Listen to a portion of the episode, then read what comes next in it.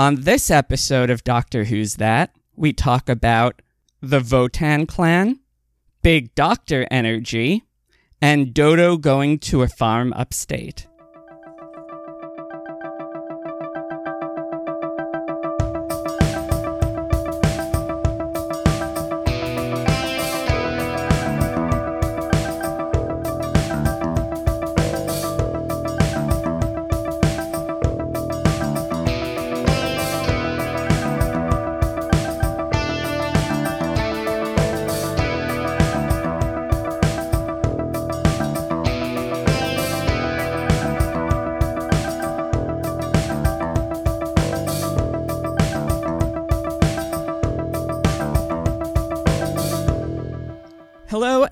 Welcome back to Doctor Who's That. On this episode, we'll be talking about the War Machines. I am Sean Gleason, your Doctor Who expert. Joining me, as always, is Andy Hello, I'm Andy. I'm your Doctor Who modern fan. and Bay. Hi, I'm Bay, and I'm your Doctor Who brand spanking new fan. I've got my war helmet on, and I'm ready to go. Freshly programmed. Mm-hmm. And joining us for this episode, we have Stephanie. Hi, I'm Stephanie. I'm the guest and also a modern Who fan. Not very familiar with the originals. All right. So, The War Machines aired in late June, early July of 1966. And it had the working title, The Computers. It's a lot less compelling. Yeah. With our State of the Union, uh, as we've noted in the past, Innes Lloyd and Gerry Davis were not big fans of historical stories. And with this story, they wanted to test out replacing the historicals with more contemporary stories. Uh, Innes Lloyd also wanted to have an action thriller story, and he felt that a contemporary setting was perfect for this. Another big goal was to make the show more hip and of the moment than it had been up to this point. And one of the ways that they did this was by showing off the brand spanking new post office tower, now known as the BT Tower. Aha. So, from when it was being built in 1964 until 1980, it was the tallest building in the United Kingdom. So it wasn't done by the time that they filmed this. It looked very new. Yeah, it officially opened May 19th, 1966, and they started filming about a week after that. Okay, so it was brand spanking new. Yes, it was very new. Lloyd wanted to film in the actual tower, but as I said, when they were filming, it had been open for all of one week, so they were denied permission to actually film in there. Something else that is brand new is the TARDIS prop. The original TARDIS prop had been completely refurbished between the film recording and the studio recording of this story. Due to the fact that they were doing more location shooting nowadays, they needed a TARDIS that was more transportable. They needed something they could just, you know, pack flat, ship to where they needed it to be, and put it together. And they also lowered the height a bit so that it could be, you know, put inside places a lot easier than it used to be. I'm actually kind of surprised oh. that it wasn't very mobile before. Yeah, no, apparently not. However, a big problem with this refurbishing is when it was all done, they found that the roof no longer fit properly. And so for the next decade, they kind of rested it precariously on top of everything else in hopes it wouldn't collapse and, you know, kill anybody. Why would you keep that for 10 years? because its budget at this point was only around 2,750 pounds an episode, which is about $71,000 today. So they like blew like 2000 of that on the robot. Yeah. yeah. Well, that's that's true, but I mean, like that TARDIS can't be anything Safe? very much. Well, I was gonna say it's like got to be plywood and stuff, Plywood, right? that's what I was thinking. It's Some like guy h- could have how many pounds home over worth the of weekend. yeah, exactly. I don't know. But um, you might have noticed that we only ever saw one war machine at a time. And that's because they only built one war machine. and they switched the numbers on them? Yep, they switched out the numbers depending on, you know, whether it was War Machine 9 or 10 or whatever. The director of this story wanted 10 War Machines and was told, no, sorry, you can't have that. So I guess one is a reasonable compromise. but yeah, Innes Lloyd was planning a big spectacle story for next season, and he wanted to save as much money up as possible for that. So, yeah, any money that could be saved anywhere, he was doing it. And so this one came in somewhat under budget just for that reason. You can have No. tank treads, but they are not allowed to rotate. Yeah. So, some of the important people who we have in this story. Our director is a guy named Michael Ferguson, and his claim to fame is that he was the guy who held the plunger for the Daleks during their first appearance. So, when you have that plunger that is threatening Barbara, that was this guy, the director. Was he the director at the time, or was he just like a dedicated plunger guy? Yep, he was just a dead. He was just a random production assistant. I tell you what, if I were if I were him and on the con circuit, I would just be signing plungers and handing them out left and right. That would be great. And this is the first of four stories that he directed for the show. Uh, we have no original music in this one, but we do have a odd opening sequence. It has its own specific opening sequence for this story, which was designed by Bernard Lodge, Lodge the same guy who makes the show's regular opening. So, was anybody else getting Oh, okay. kind of like James Bond type vibes or something? It's very mod 1960s. Yeah, I one of my notes was that opening slapped. I loved it. I thought it was so cool. When it was a little, it seemed like it was a little different each time too, right? Yeah, I mean, they definitely was it- changed Yeah. the numbers, and I think that things moved around in a different way. Yeah. I think at at least one point you get like a photo negative of it. Mm-hmm. Like it's it's Like black it's on white and then white on black. Yeah, I mean, they were definitely, you know, going for a contemporary sort of probably a James Bondish type thing. it almost looks like it's printing, like flashing and then printing out the mm-hmm. the titles. Dot cool. matrix. Yeah. Mm-hmm. So what? Now, what year was this again? This was 66. Oh, that's interesting. Okay, so yeah, that's right around the right time because that font is known as um at least it I, I think I think that's what it looked like. It looks like um OCRA, which is a um you know one of the first um like computer readable fonts. That's for optical character recognition. Yeah, that's correct. It's and you know it's got like thinner and thicker segments so that it's like easier for you know machines of the time to identify it. Is this the same that you would see on like a check, right? Right. Yep. That's exactly right. Yep. Mm-hmm. Well, this has been Fontcast. I know, right? It's the show within a show.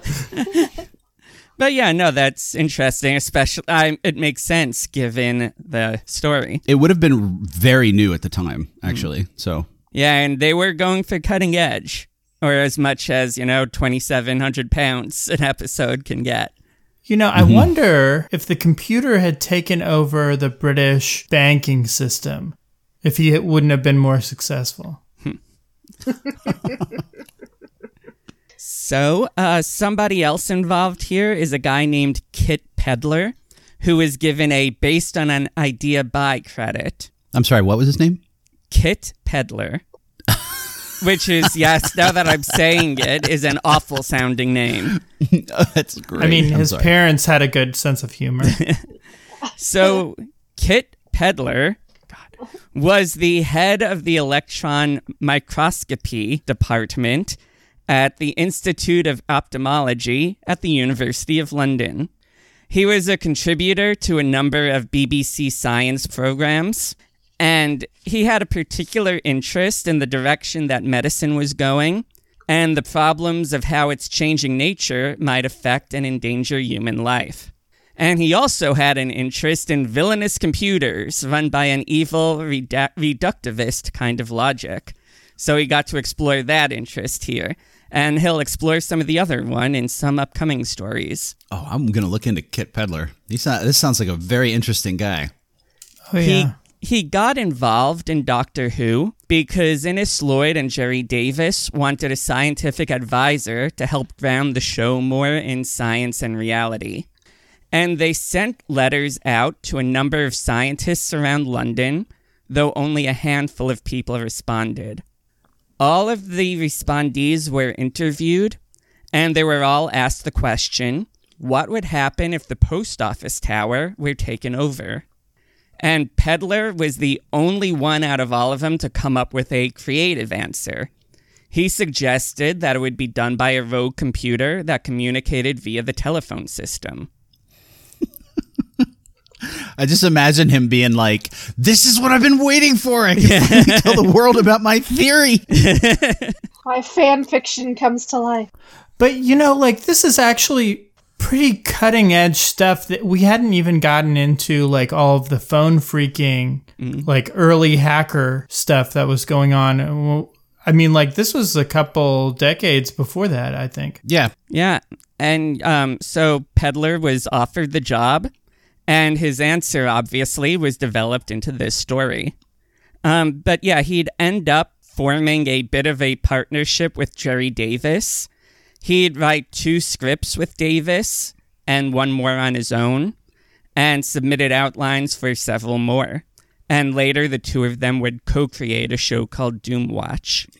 sounds awesome. I, that's a cool name. So uh, he died in 1981 of a heart attack while completing production on a show on the paranormal that was called Mind Over Matter, related to a book that he wrote on psychic phenomena that had the same name.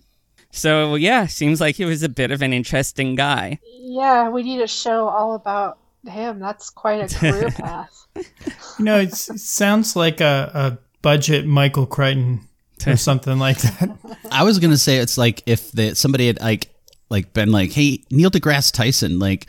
What's the weirdest dream you've ever had? and we'll make a show all about it, you know? As Pedler was a scientist and not a writer, his concept was given to a BBC staff writer named Pat Dunlop. But then Dunlop had to drop out after writing the initial draft for the first episode. So they were scrambling to get the story written and ready to go while producing the last story. And Davis went to the writer of the last story, Ian Stuart Black, and said, Hey, uh, would you mind writing this one as well? So Black said, Sure. And it gives us the first time where we have a writer credited for back to back stories. He was also told to write in a new companion named Rich, who the Doctor and Dodo would meet at a nightclub.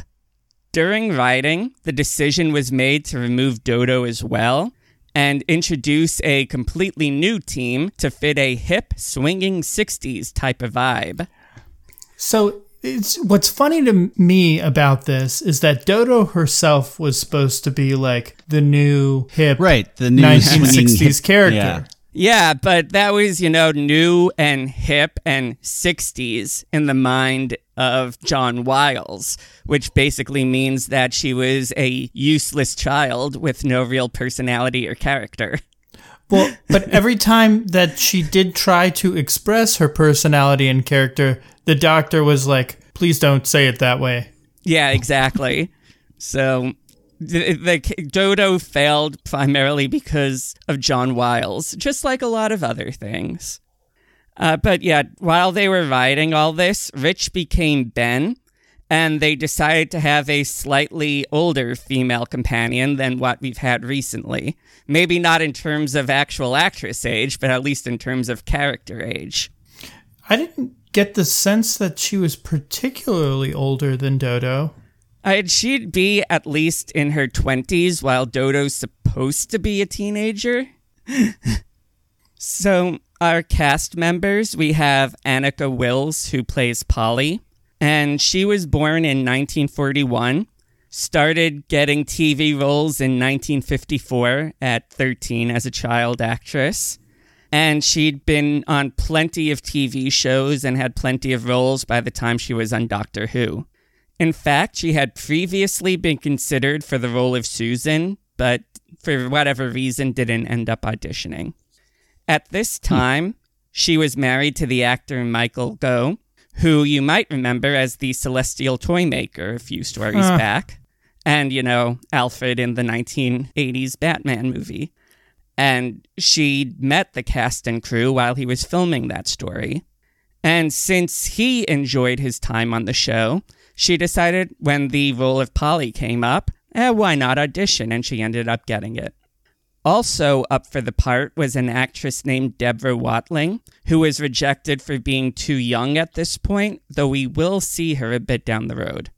Anneke Wills is still alive and she is a regular at conventions. So yeah, I've seen seen her a few times and met her and stuff. Oh, this Hmm. says good things about like her staying power though. I mean, probably not just going to like be sucked out into space in the next episode. That's what you think. Nah. and our other new ca- new character is Ben, played by Michael Craze. Uh, he was born in 1942 and got into acting at the age of 12 after accidentally learning that he could sing while he was in the Boy Scouts.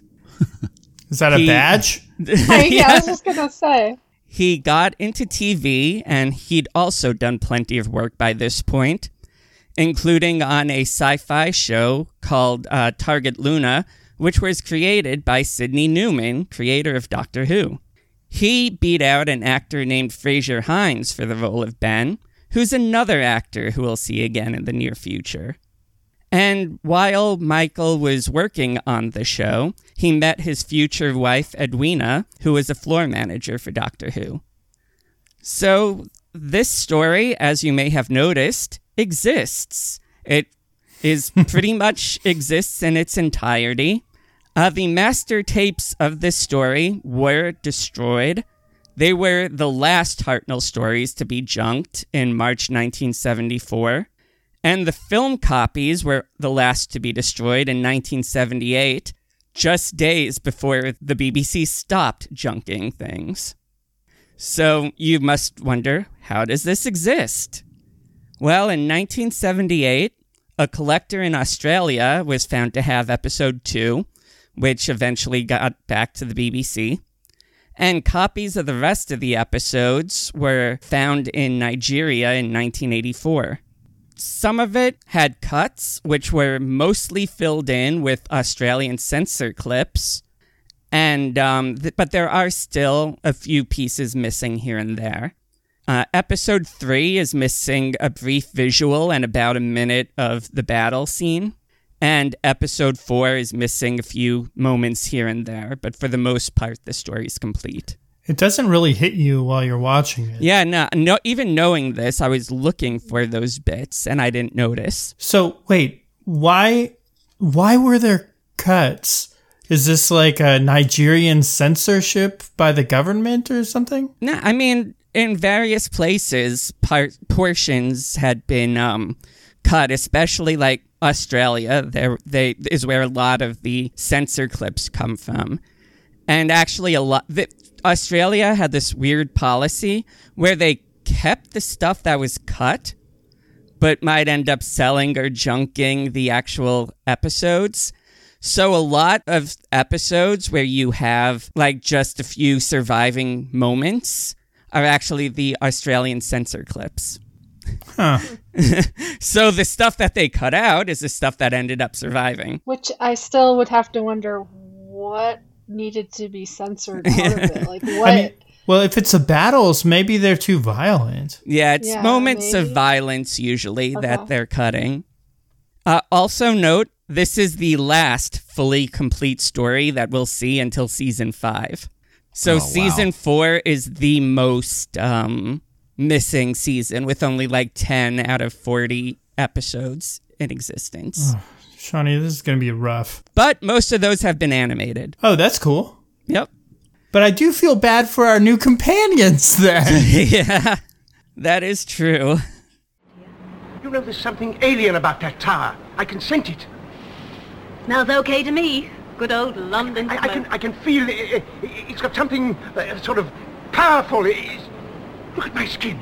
Look at that. I've got that pricking sensation. That sensation again, the same, just as I had when I thought the Daleks, those Daleks were near. Daleks? Who are they? So let us move on to talking about these episodes. And now that we are through with our episode titles, we'll just go to episode one The War Machines, Part One. So, uh, the Doctor and Dodo land in the strangest, most unexpected place possible 1966 London. Okay, so this had to be a, like a huge deal, right? It's the season finale. They were filming all over London. I'm assuming they were actually filming out on the streets and stuff. A few times, yeah. That's got to be drawing an enormous crowd. Possibly. I'm not sure how if people were there, you know, watching the filming or what, but yeah, I'm sure that some people would have been watching it. I I loved I that gave me the first hint of like almost the modern series type feel to it where we're plopped down in a, a live place and not inside a room somewhere. That Yeah. that was fun. Yeah. So already from the very beginning of the episode, first of all, it says episode one of the War Machines. You know, the switch has been flipped in my brain. Oh yeah, we're not getting individual episode titles anymore. We've got this weird font, and then the camera kind of like flies over a modern scene, which we don't get a lot of those, right? Like there's some interesting stuff going on right from the bat that just kind of tells you this is a very different serial from what we've seen up until now. I don't want to like be too spoilery, but this was a weird one. I thought this was a uh, like a strange serial, at least in relation to what we've seen so far. And you're hit with it like immediately. Yeah, I mean, two people who would have been watching this in 1966. Yeah, it's very different from what they've seen before on this show. not different bad. If this is the shape of things to come, it could be very interesting. It's just it was unexpected. Yeah. so, yeah, the doctor, hoping to avoid kidnapping yet another stupid human, puts an out of order sign on the TARDIS with a great impish look as he does so. And as he explains why he's doing this, a cop walks up to the phone box, reads the sign, and continues on his way. Potential origins of psychic paper, perhaps. Yeah. Dodo, for her part, is happy to once again experience the good old London smog. And despite the fact that they landed in Bedford Place, one of the few areas in that part of London from where you cannot possibly see the post office tower, they notice that the new tower has been finished. And the doctor senses something weird and alien about it because apparently he gets a prickling sensation now. Just like when he ran into those Daleks. Yeah, they point out, and I'd kind of forgotten to be honest. Like Dodo hadn't met them, Yeah. and she re- refers to them as Daleks, which I thought was kind of funny since like their enemies in that initial episode were the Thals. Huh, yeah, that is true. So the doctor decides that he wants to take a look. He bluffs his way into the computer lab at the top of the tower and meets the guy in charge, Dr. Brett, who explains about his creation, Wotan, the will operating thought analog, and that it's the most advanced computer in the world. This is another place where I noted it's kind. of, It reminds me of kind of the you know the later modern episodes where you never trust the computer, robot, mechanical, android, whatever. That's like your warning. Oh, that's gonna be a problem already. I mean, my my initial thought upon being introduced to Wotan is a somebody really liked the ring cycle, and second of all, whoever named this thing is the same kind of person who named the TARDIS. You know, like you gotta name it and then come up f- with the reason we're naming it that. Wotan is designed to link up to computers all around the world and solve any problem. It's supposed to become the brain for all the linked government computers throughout the world. So that sounds like a great idea. I don't even know that much about computers, and it's pretty obvious that this is like Skynet waiting to happen. Yeah. so, uh, Dr. Brett introduces his assistant Polly, who's pretty smart, a cracking typist, and rather cheeky at times. And he immediately insults her by saying that Wotan can think and type better than her and never makes mistakes. Here's one you'll never get. What does the word TARDIS mean?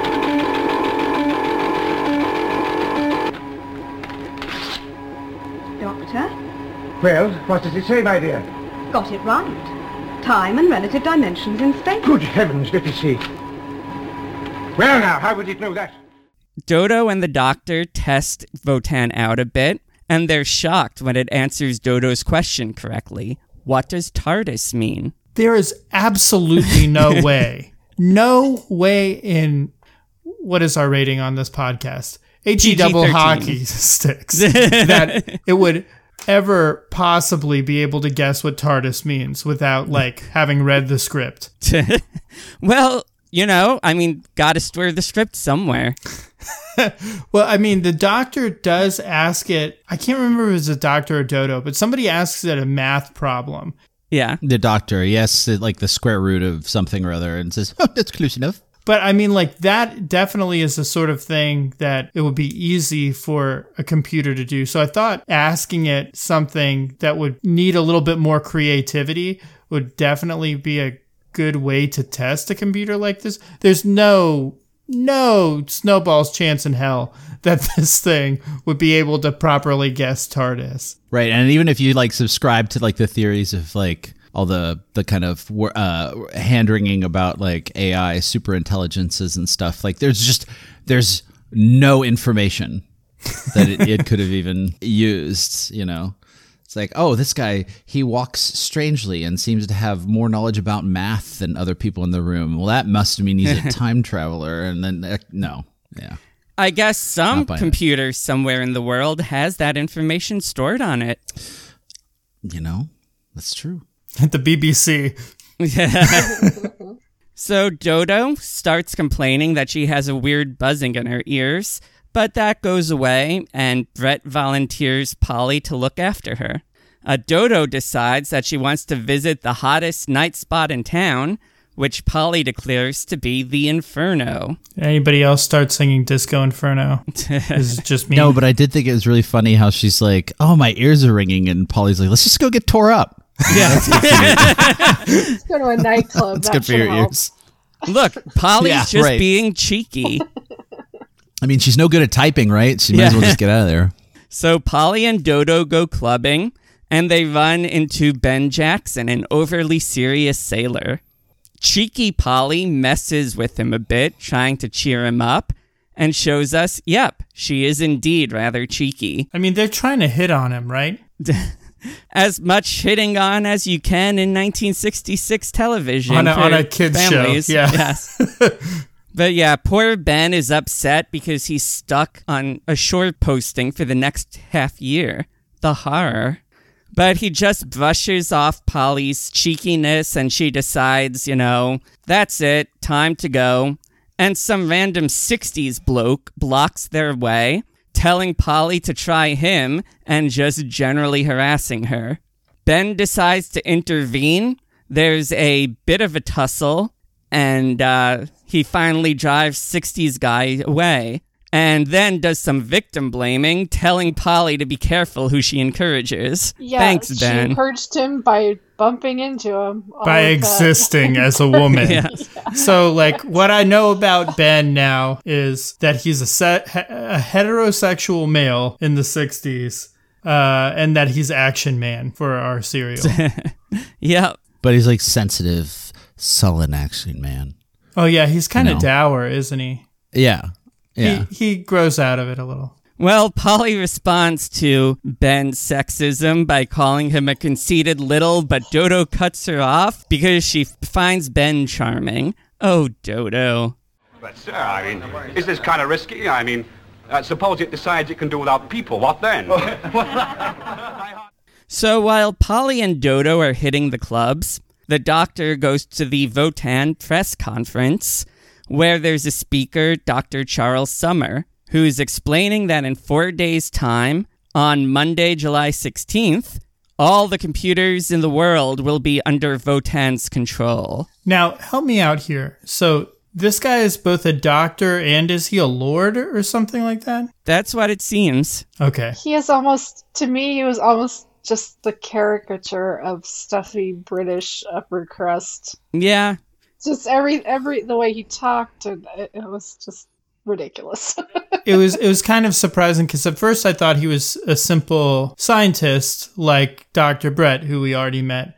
But then he also seems to have like some political sway, which I guess you'd have to have if Wotan was like getting connected to government computers and that sort he seemed to come out of nowhere too, didn't he? Like, Yeah. I mean, like I thought he was kind of like it, it. It felt very Mycroft y, you know, like like he was kind of, or or he's like you know the kind of stand like. Um, you know, oh hell, oh it's it's Chinston Wurchel, the you know, uh, official man, right, or something like that. But who is that guy? Like, I mean, like I I I have seen snippets of like you know, kind of like mid later Doctor Who and like you know the the the the brigadier kind of situation. I was like, okay, is this someone that Doctor has worked before with before? Is that explained or did I miss it? Because to me it was just like some okay. yeah, no, he's just some random How does he know British these authority people? figure. He's the doctor. He just like, hey, I'm the doctor. I think that would have been so cool if they'd like tried to like kind of establish just like that random like him threaded through the history of the government backstory thing. But no, it's just like, oh look, an old man on the street. Let's bring him to the most important computer in the world. yeah. He's Right? good at bluffing his way into things, I guess. Well, but th- but this is what. I, so like we introduce Sir uh, Summer, right? And I just love this uh, this press conference because it goes immediately where I already had been the moment we met Wotan. It- the first question that he gets is like, "Isn't this like?" A really bad situation that you're walking us into. Should we rethink this? I know it's like the the that's some like that's some sharp like acumen Yeah. on the press there, but like, and then he's just like, eh, it's great. It's great. I mean, hey, Ch- Sir Charles, what if Wotan decides it has no use for people? Eh, never mind. It'll be fine. Well, which actually is really is really prescient because I mean, like, I don't mean to nerd out too much, but that's like kind of the heart of a lot of like uh, the debate on machine learning legislation today and like research is like, should we be thinking about this stuff? And people trying to like, you know, ge- really actual like futurist work and computer science going into figuring out like how real these kind of problems like could be. And it's it's kind of funny how we've kind of come full circle. Also, is it at the top of the tower? Is that the implication? The computer is at the top of the tower, yes. Yeah, that's the other thing too. Like they're like, all right, we're gonna make a central like computer to control everything in the world. Let's go ahead and run all of that cable up like thirty or forty stories. To the tallest building in the United Kingdom. because a computer needs a good view. Yeah. You know, I, like, I just didn't that I did not get at all. you get a better signal. Oh, that's actually a, a decent idea. I was like, we got to increase this thing's potential energy as much as we possibly can. Yeah, I mean, like especially back then, like eng- the engineering behind like like those cables. I mean, they would have been Beefy. thick. Like yeah. it would have been. Yeah. I'm sorry. I'm sorry. I'm, I'm, I'll stop. An issue that this speech does give us is that when he says Monday, July 16th, in 1966, that date was on a Saturday, and it wouldn't be on a Monday until 1973. So it kind of creates dating problems. So it's like, what if they're from 1973? But future stories establish that they're from 1966. Hmm. You are like the goofs section of IMDb right now. I know. Like, I am like downvoting this so hard right now. It's like in the prior scene, uh, the doctor is seen with black shoes, but black shoes did not exist in February of 1954. Like you know, it's like I hope somebody got fired for that blunder. I thought what you were going to say is that this aired after July 16th, and everybody was like, whatever. oh. That didn't happen. wait a minute, they said Friday, but today's Sunday. Ooh, like you know, Well, actually, episode four did in fact air on July 16th. Oh, okay. Yeah. Well, well now I feel really stupid. To be fair to this scene, I think the the most important thing that it establishes is like the ticking clock for this Yes. serial. Definitely. We know that we Sure, only have yeah. like four days, and probably each episode is going to be another day in that countdown. Screenwriting. Yeah. Yeah.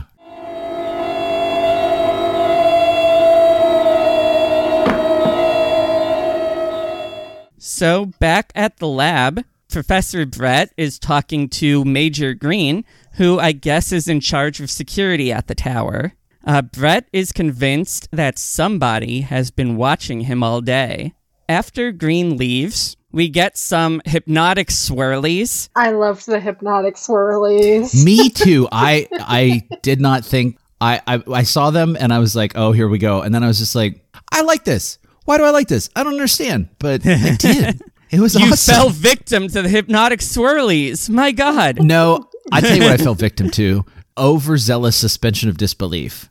That's what I fell victim to, and that happens to me. So if it's like within my wheelhouse, right, and like you know, I you know, spoiler alert, I'm a I'm a programmer in real life. Like I was just like, oh yeah, that's right. You know, if uh, a hyper intelligence, that's very interesting. It could modulate electronic, wa- uh, you know, electromagnetic waves, and and like you know, similar to um, transcranial magnetic stimulation. I mean, this could work. This could, you know, and, oh, I'm, it's bad. Well, this this serial had some like really interesting sound mixing. Like I thought the like humming or Wotan's voice, which to this point I don't think we've heard, but uh, Not we yet. may we may hear pretty soon. I said I wrote on my notes that it sounded kind of like a numbers station. It reminded me a lot of the computer speak and Wotan speak was kind of creepy like that. I don't remember when number stations like started, but like I can, I can, I bet you anything that like Kit Pedler was like, if he'd have known about him, he'd have been into him, right? Like that, uh, his, like, that seems like his bag, right? So mm-hmm. yeah, it was pretty mm-hmm. cool. So yeah, um, Brett gets hypnotized and asks Wotan what it wants. Back at the Inferno, uh, Dodo, Ben, and Polly have been dancing, and Dodo complains that that headache has uh, come back. Nightclub didn't help that, huh? Nope. you would have thought, right? And she decides to take a rest as Ben and Polly continue their dancing. Brett stiffly wanders into the Brett into the press conference, where rather than actually conferencing with the press, he insists that he needs to speak with another professor, Krimpton, and the two go off to talk. So like Krimpton comes out of nowhere. But Yeah. also I was just like surprised at the audacity of the dude who doesn't show up to his own press conference, gets there and tells everybody to get the heck out. Yeah. Everyone must leave. The computer is fine. Go away. like, and nobody was just like, I've seen this before. Yeah. Well, no, I guess nobody had seen a computer take over people yet. That couldn't happen. Shawnee and I actually watched it together uh, with some other folks who were who were commenting at the same time. Um, and one of them had said, "Oh, is this a Daleks or is this a Daleks origin story?" And it was like, "No, this first of all, this definitely isn't the Daleks." But it was like kind of an interesting thought because we have seen the Daleks mind control folks in their invasion of Earth. It was a little bit different, you know, but uh, I don't know. I I think that there's some Dalek DNA in this story. You know what I'm saying? I mean, like the War Machine itself is Dalek esque. The design of it is very reminiscent. Just without a hideous octopus inside. You're right. Well, and they, you know, I also happened to notice that they share a similar affinity for uh, wire cages on the end of sticks that fog comes out of. so, yeah, as a, as a primary like offensive weapon. Yeah.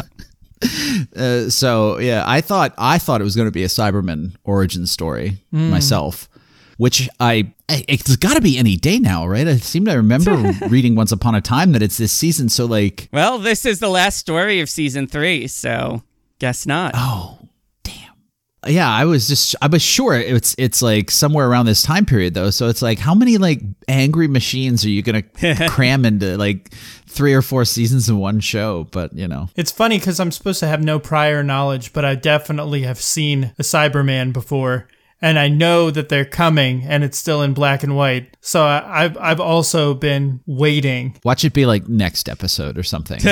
Like, come on, guys. Well, I I remember seeing a clip once where Shawnee was you know introducing folks to Doctor Who, and I seem to remember it moving.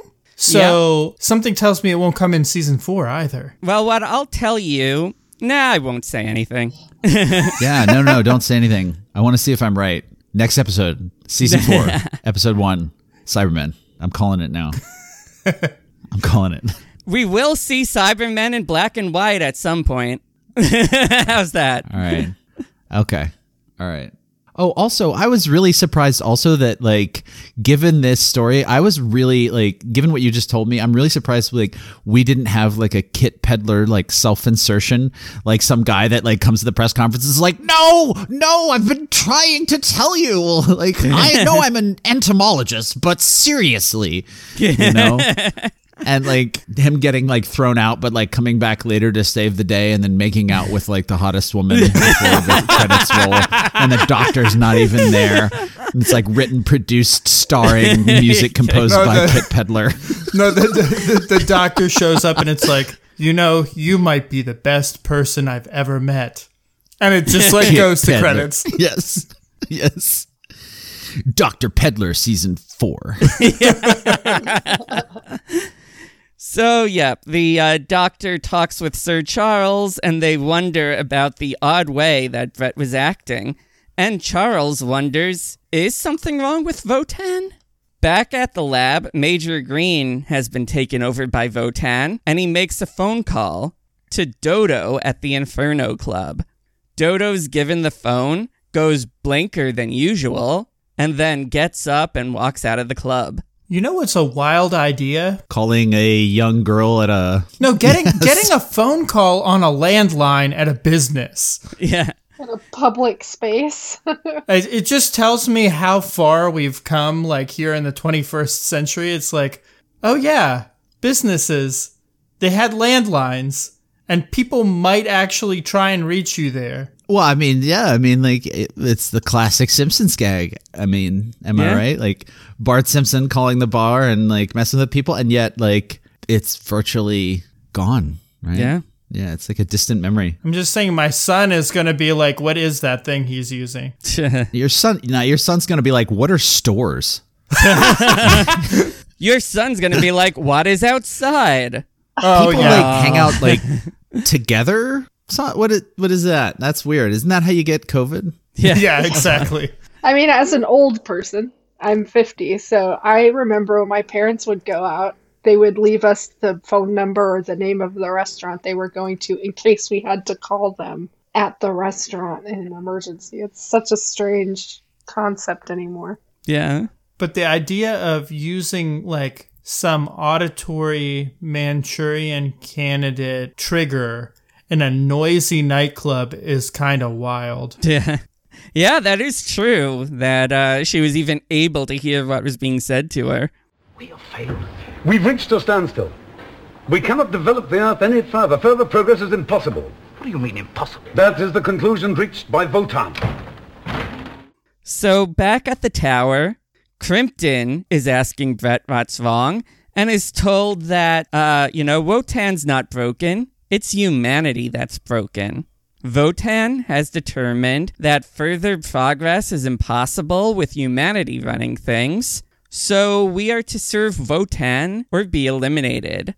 And Krimpton, too, gets the swirly by Wotan. Yeah, it's uh I I I, I enjoyed the now I can't remember I do remember throughout the episode like various um machiny kind of like modemy noises and whirring and whatnot. Uh, I can't remember though. Did like the did the like the in person Wotan swirlies also have that kind of like modem noise? Does anybody recall? When it when it's talking, do you mean? Because you know, like it gets it gets them over the phone, but it also gets you if like you're in the same room, and that's like when you get like the swirlies and stuff. And I was just Yeah. wondering if they use that same sound. Because what's interesting to me is like, uh, you know, the modem was invented in like the 50s, right? So like modems were around. So like somebody actually like went out and got some modemy sounds, which I thought I think is kind of cool. Like this is how computers talk. I mean, I always just thought computers to tell you you've got mail. You've got mail. so back at the club, uh, Ben and Polly are wondering, where's Dodo? And uh, they wonder if Dodo left without them. Ben doesn't think so because she seemed like a nice bird, not stuck up like you, Duchess. And then the doctor arrives, completely confusing everyone when this weird old man comes into the hottest nightclub in town. Kitty, the bartender, does dig his fab gear. Yeah, I I wrote down. She said he looks like that disc jockey, and I was like, "What is she talking about? is this something that we should know?" I, I was like, "I don't understand that reference at all." I don't know. Just throw in a bunch of weird 1960s gobbledygook. Uh, that's it's got to have been something right like Yeah. like if you know in 50 years time some you know we you know we make a reference to like i don't know the kardashians or something in the show and they're like who did they just make that up you know The Cardassians? You mean those Star Trek people? yeah yeah yeah yeah i mean like the the war of the dominion hadn't even been invented in the 60s There, there sometimes there are headlines kind of like this, you know, like ones that exist now, but 10 years ago, nobody would have an idea what they're talking about. And 10 years from now, nobody's going to have an idea what they're talking about. Like, blockchain is a big nothing burger. You know, I don't, I don't know. Yeah.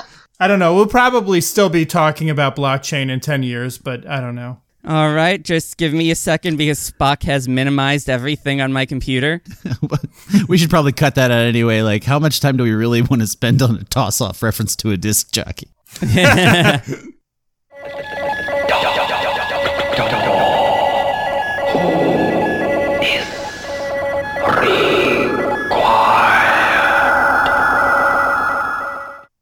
Polly lets the doctor know that she's misplaced his Dodo. Dodo arrives at the lab, becoming the fourth member of the Wotan clan. Yes. yes. and Brett lets us know that Wotan needs one special human brain. And then Wotan speaks, saying, Doctor Who is required. It's more like Doctor it is required. I do have a bit of a confession. I I watched like I was a little behind, so I watched the first couple episodes at t- twice speed, and it was just like Doctor Who's required.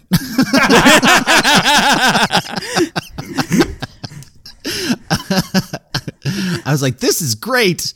Also note that in the credits, Wotan is given a on-screen credit, which is the only time that a fictional entity gets an on-screen credit on the show. But it's just like for the voice acting, right? No, I think it's like Wotan as himself or something. Oh, that's so good. Okay, yeah. So we didn't credit like our anonymous giggler from before. So we move on to episode two. So Brett tells everybody else that progress is impossible unless Wotan takes full control in the next few days. After that, the computer will decide who will live to serve and who gets eliminated. Yeah, we we quickly get a rundown of his like entire grand plan, right? Yeah. He's gonna take over London, Washington, and Moscow, and like I don't know, as a, a modern viewer, you're like, oh yeah, right in the thick of the Cold War here, Yeah. uh, and the great power competition. So they, they want to like establish, I think, labor camps, which, you know, has a very post war creepy, you know, Of fascist vibe to it. They're going to generate like they're going to construct some mobile computers. It sounded like so you know maybe a little Wotan running around. right, and that's when I was like, oh, this is totally the Cybermen, and I was totally wrong. Well, when when he was saying mobile computers, are these just the war machines? Because I was under the impression like the war machines were going to have like some command and control complex, but you know we we don't get very much further than that. D- w- Were we t- discussing a phase that we never actually reached? It's possible. I don't recall if he specifically says and construct war machines or if that's what he was talking Oh, about. Oh, he there. definitely says they're going to construct some war machines. Okay, then it might be a he phase says that, they later, didn't get but to, like, yeah. like I will say this: like the the volatile storage on the War Machine cannot be that large because, um, well, let's just, they're not really good at making war. I guess is what I'm saying. Like, They're not good at making love either. no, love me. Blame Krimpton. He's the one who's supposed to program them. But of course, their top priority is enlisting Doctor Who because Doctor Who is required. That is said many times. Doctor Who is required. Which is never like that's the other thing too. Like there were they could have there was like uh, so much potential for that. I feel like you know there's some history or it knows something about him or it like I dug through the historical records and blah blah blah. But you know doesn't seem to Nope. really like ever. But okay, yeah, That cool. definitely would have been a lot more interesting. Here's the other thing they establish Wotan as like a computer that is never wrong, right? It's like mm-hmm. supposed to be smarter than everybody. Why does it need an old man that it met for like five minutes? An old man whose name it can't even get right. Yeah, I know. You know, Doctor, those two have gone off in the wrong direction. The taxis are all down there. Well, say, are you sure, my dear? I've just seen three go past. They're coming. Come along, Doctor. We can pick up Polly when we find her. Oh, very well, my dear. So back at the club, uh, the doctor, Ben, and Polly get kicked out since it's closing time. And Polly wants to phone the hospitals, which gets a derisive comment from Ben about how she's a regular little ray of sunshine. And then Dodo wanders in. Dodo says that she got a call from some old friends and she just, you know, popped by to see them and apologizes for worrying them. So outside, Ben and Polly go to get a cab for the doctor as he's heading to see Sir Charles. Dodo, while they're gone, attempts to lead them to where a couple men are waiting to grab him. But before they get there, Ben pulls up in a taxi. It was funny because like when she first shows up, I was halfway thought it was going to be like one of these out of body experiences like she didn't realize where she'd gone, but there's definitely something sinister going on. I think I said it at the time, uh Shawnee, but I couldn't help but feel a little cheated that it seems like the best acting from this actress was here in these final episodes with her. Yeah. I mean, like I Yeah. don't. I, I thought she's like fairly menacing. Yeah. No, she did a good job of playing the um, hypnotized evil Dodo. but also like kind of sinister, right? Yeah. There's some business here about a homeless guy who can't pay, but, you know, that gets taken care of. And she makes plans to meet up with Ben later, and she, Dodo, and the doctor head off. Ben asks the homeless guy if he needs a place to spend the night, but he's got a nice place in a nearby warehouse, which, unfortunately for him, is also where the attempted kidnappers are heading. He wants to DOS there, and as far as I'm aware, that's just an operating system. and he's shaking his head. Nope, nope. It's fine. This is all fine. So, yeah, Brett's in the warehouse giving orders about how to construct the war machines, saying that they must be built and armed by the morning. A computer beeps, and Brett announces that there's a stranger in the warehouse who must be destroyed. The homeless guy tries to run. There's a chase which ends in a scream, so ding for the- our homeless guy, and work resumes. Don't be alarmed, Doctor. This is a method of establishing contact. Time is very short. Construction has already begun. You are needed. What happened? It's all right, Doctor. You are now one of us. My function was to bring you in contact. Now I shall serve as an assistant. Oh, what are you talking about, Charles? Later, at Sir Charles's office, the doctor's reading an article Tramp found dead, Oh my god. which sets off some alarm bells for him. Uh, Sir Charles, meanwhile, talks about some scientists that just resigned without warning. And Polly arrives at Sir Charles's office ready to work, to Charles's complete confusion. Polly apparently was told by Major Green that she wasn't needed at uh, the post office tower and that she should go to work for Sir Charles instead. Dodo comes in, kind of just brushes Polly off, and suggests that since Sir Charles, Charles's computer expert suddenly resigned and all, the doctor should probably talk to Professor Brett if he wants to learn more about computer stuff. Isn't she like, don't you have work to do or something Yeah. like that? The doctor's like, I want to see the sights. And she's like, nah, you want to work, doctor. And, you know, since Dodo's kindly telling him that he has lots of business to do down at the business factory, the doctor decides, you know what, you're right, and places a phone call to Dr. Brett. The call is directed straight to Wotan, and the doctor begins to convulse in pain as Wotan tries to swirly him. As Sir Charles rushes to get him water, Dodo assures him, Everything's gonna be fine now that you're one of us. This is just the method of establishing contact. However, the doctor very clearly is not one of them. He's able to shake it off. He's still a bit out of it, but he thinks at this point in time that there's something wrong with the phone. But he soon realizes no, the problem's not with the phone, it's with Dodo and with Brett's lab. I mean, even if he did believe that, Dodo's behavior immediately afterward should tell him Yeah. something's up. Right. He's like, hey, stay there. And she's, and boy, Yeah. does she. Like, she stays right there. It's like, uh, don't act creepy. Okay. Yeah, she's, yeah. Don't act creepy. Now, have a personality. Well, she can't do that one. Yes, I think she'll sleep for 48 hours. And when she wakes, I want absolute peace and quiet for her. Do you understand? Sure, she's all right. Oh, yes, she's all right. She could go down to my house in the country. My wife will look after her. Yes. It's a very fine thing. Yes, and take care of her, won't you? Indeed I will. So he realizes that she's been hypnotized and starts deprogramming her, putting her into a sleep that she'll wake from in a couple days' time.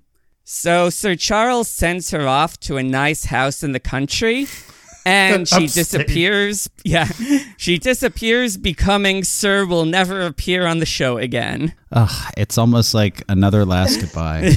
It was so weird. Shawnee, since you didn't mention it, did she know she had to have known? What that she that this was her last story or episode? Yeah. Yeah, no. She was told that they were probably going to write her out sooner ra- sooner rather than later, way back during the filming of the arc. Hmm. So she Okay. knew since like her first story that she was going probably her contract probably wasn't going to get extended. But just the way they unceremoniously were just like, She Yeah. had a 19 episode contract and this was episode 19. yeah, I just, I was just, It's really it's like the writers just didn't give a.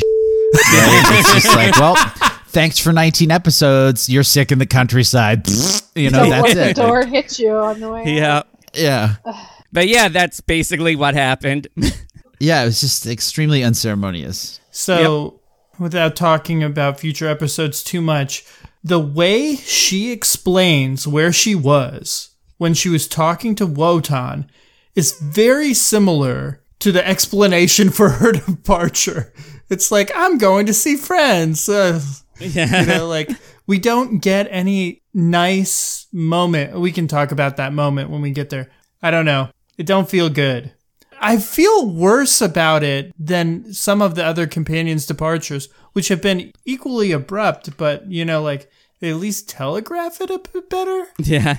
No, she just gets put into a healing coma and sent away to die. Right, and then like, well, we'll get to it. I just, I just found it very unoriginal and extraordinarily abrupt. And I guess like they were hoping that it's like, all right, now distract him with these two young people so that like you know Yeah. nobody cares. right? That's just what it felt like. It's like they're, they're dummies. We'll just put other young people in there. Nobody's going to care. And I guess they didn't. Yeah. So, with all this, you know, realizing something's wrong at the lab and sorting out Dodo, after that's all done, the doctor and Sir Charles realize that Polly has left, and she soon arrives at Brett's lab. Out at the warehouse, completed War Machine 9 is tested out on a hypnotized worker. We get a hilarious ding as some smoke appears and the guy just falls over. And then he ro- when he's rolling in front of the thing. I actually thought this was really part dark. of the episode.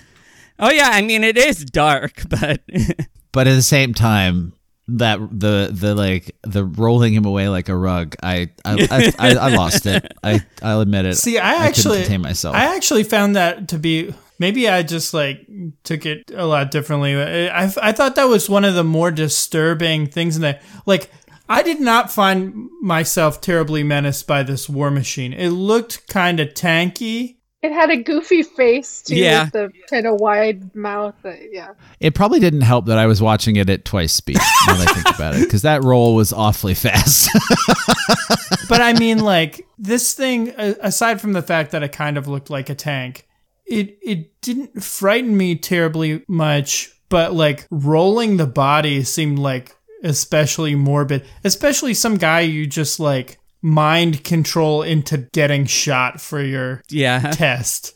yeah that's true like you would expect i mean yeah you would have expected them to like be like dispose of the and like somebody comes over and picks him up but nah they just kind of roll him away like a Yeah. like an old rug Like a burrito.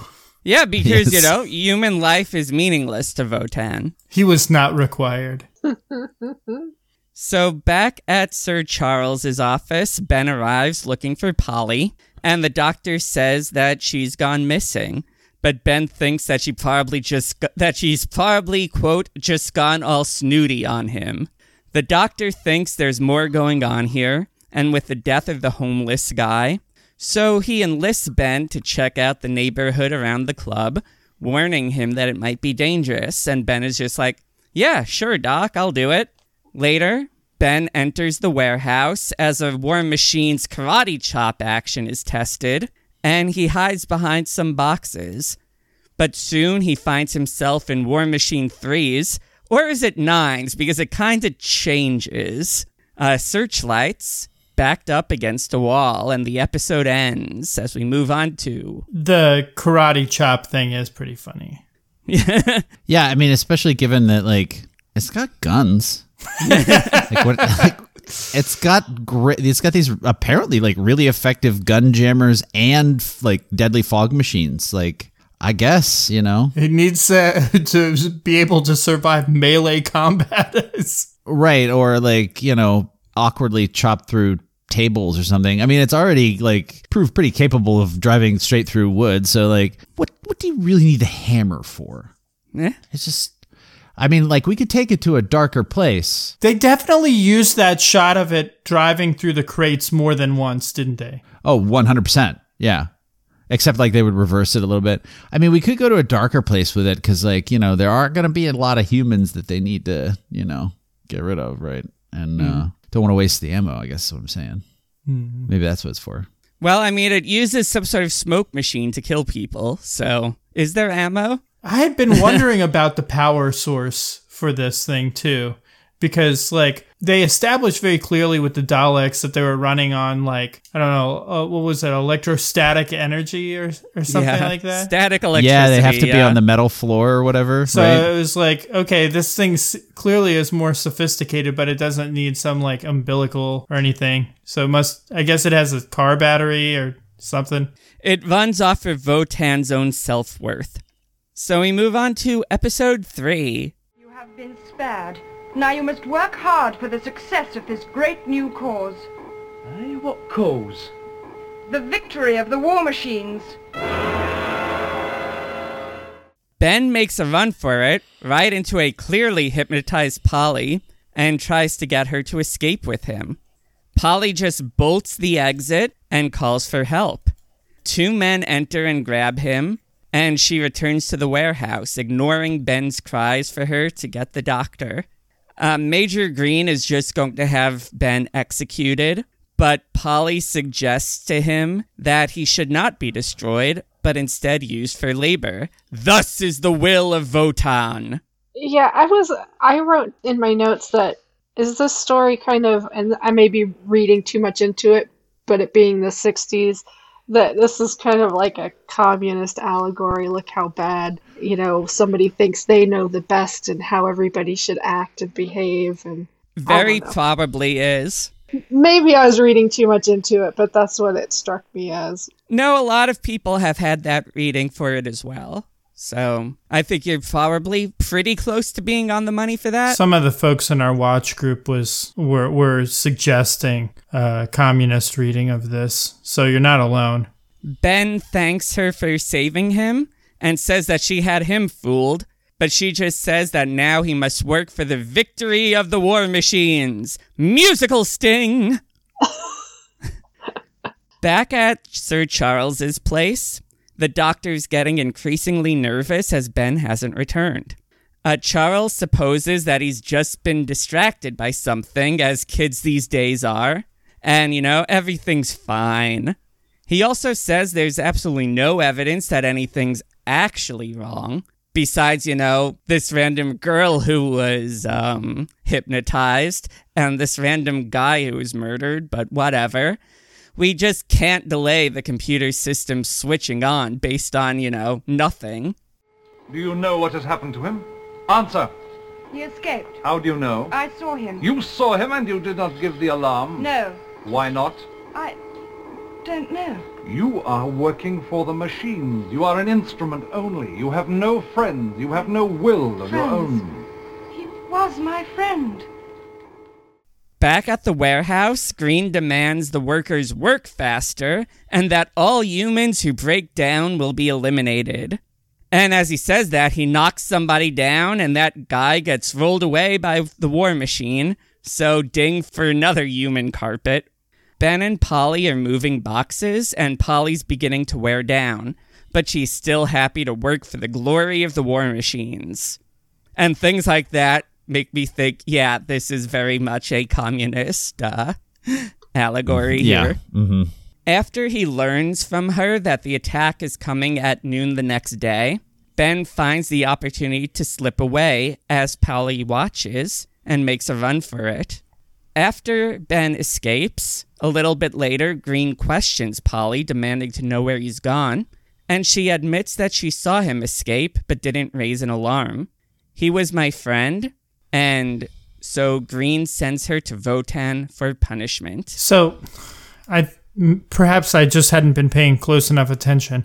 It wasn't clear to me whether Polly actually was hypnotized, or if she was playing along, or if she was hypnotized and the power of like friendship or love or whatever caused her to deviate from her programming or exactly what was going on. What what kind of read did you guys get? Well, if cartoons have taught me anything, it's that friendship is magic, It's true. and that, Oh, no.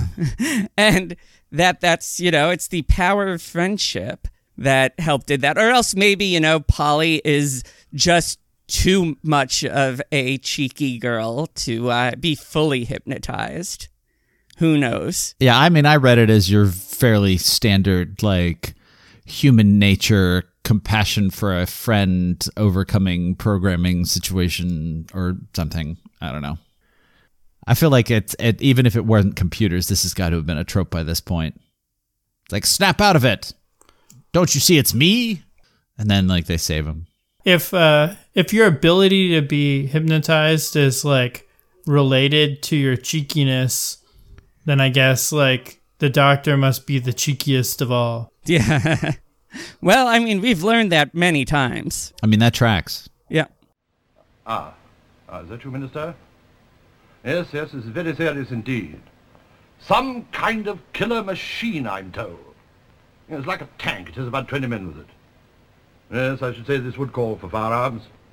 Just as well to be prepared.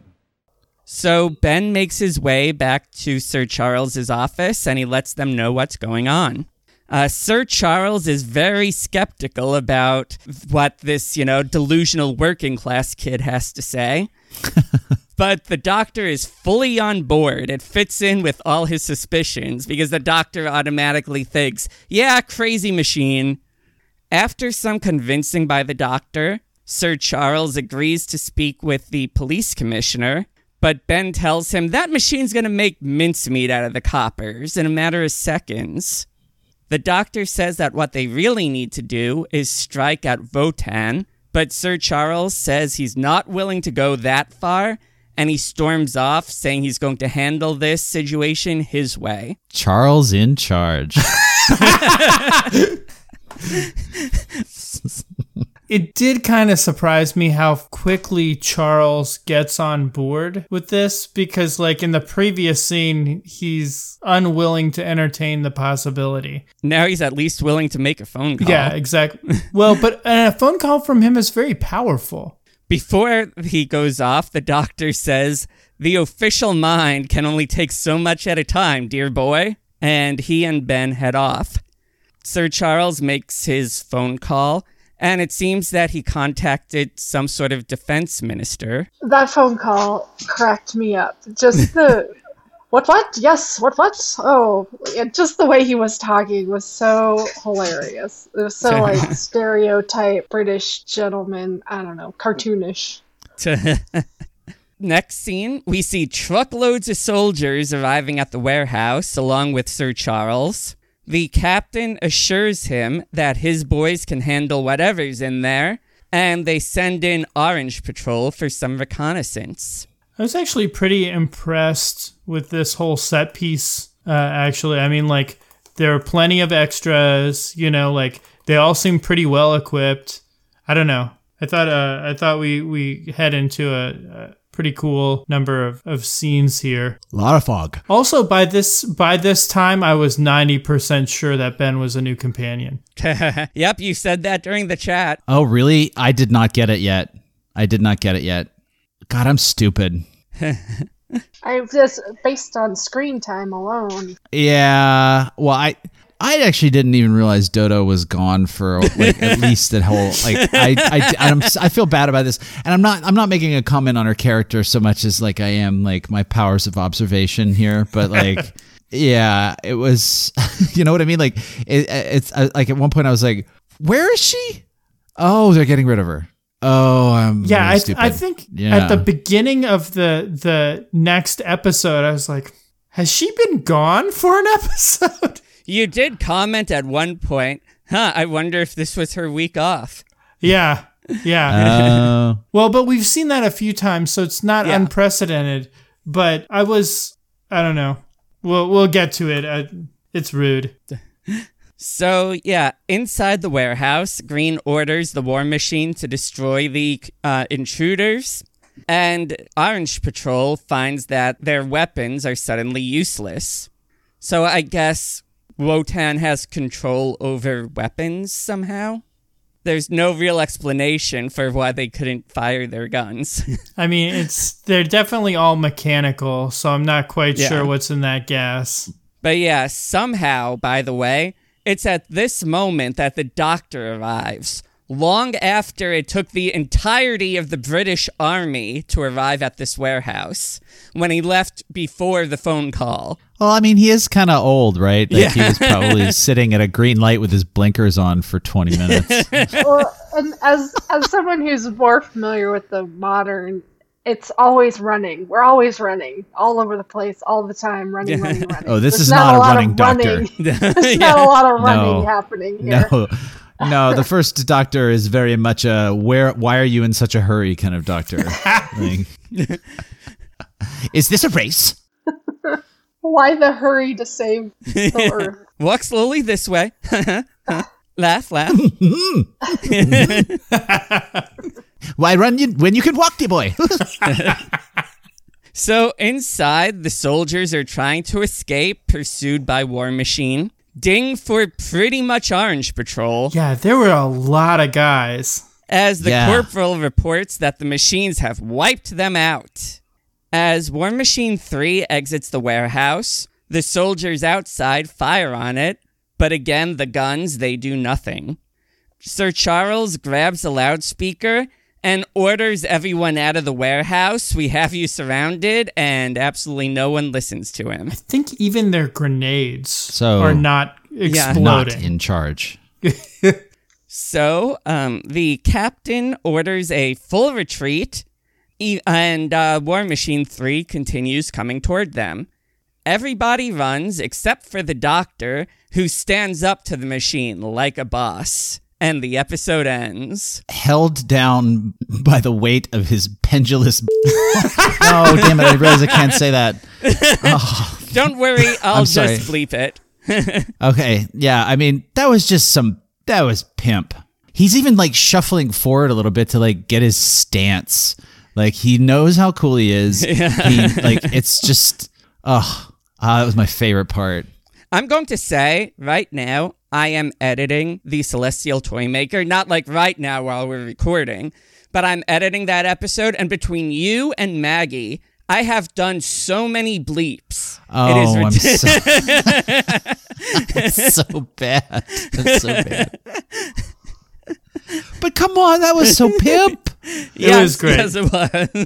He was just standing there. I, Oh, what what I noticed, um, because sometimes you know, like you'll see a photo and it'll have all of the doctors ever in a lineup. The outfit that the doctor is wearing here is usually what he's wearing. He's got like kind of a funny, Yes. funny hat. brimless hat, right? And like kind of a cloak thing going on here. When he stood up to the war machine, I was like, oh, this must be his like there he is. iconic moment.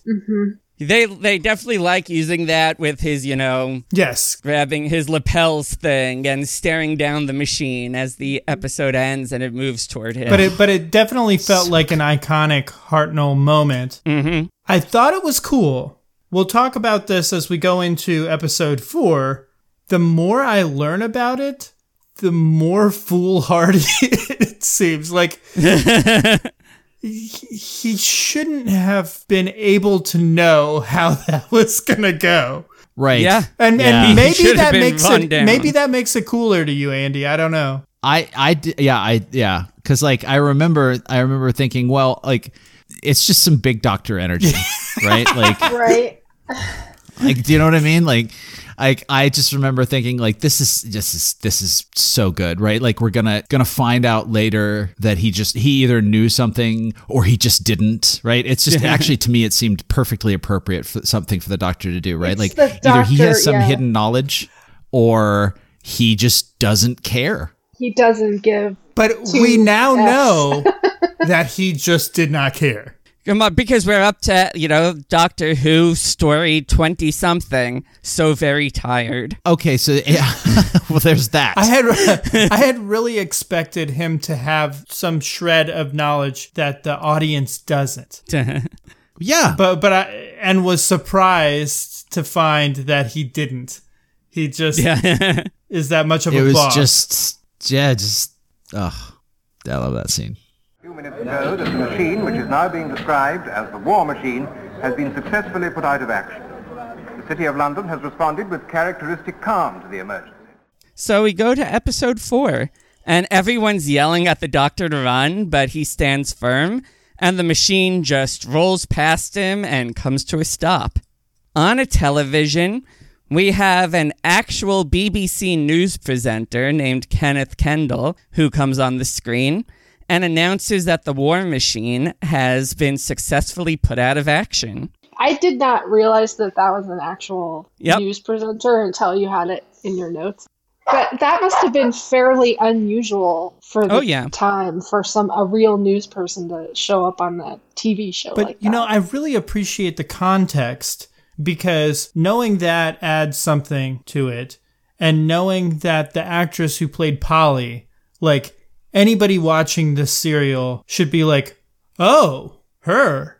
Like that. That kind of changes the way you interpret it. I mean, like, Oh yeah, yeah, yeah. no, I just mean Yeah, that like she's a putting it in its well-known cultural actress. context. You know, right, right, exactly. it's like when you're watching a television show and like a, a character shows up, but it's played by, I don't know, George Clooney or somebody, and you're like, oh, this is going to be an important character, not just some throwaway person with two lines.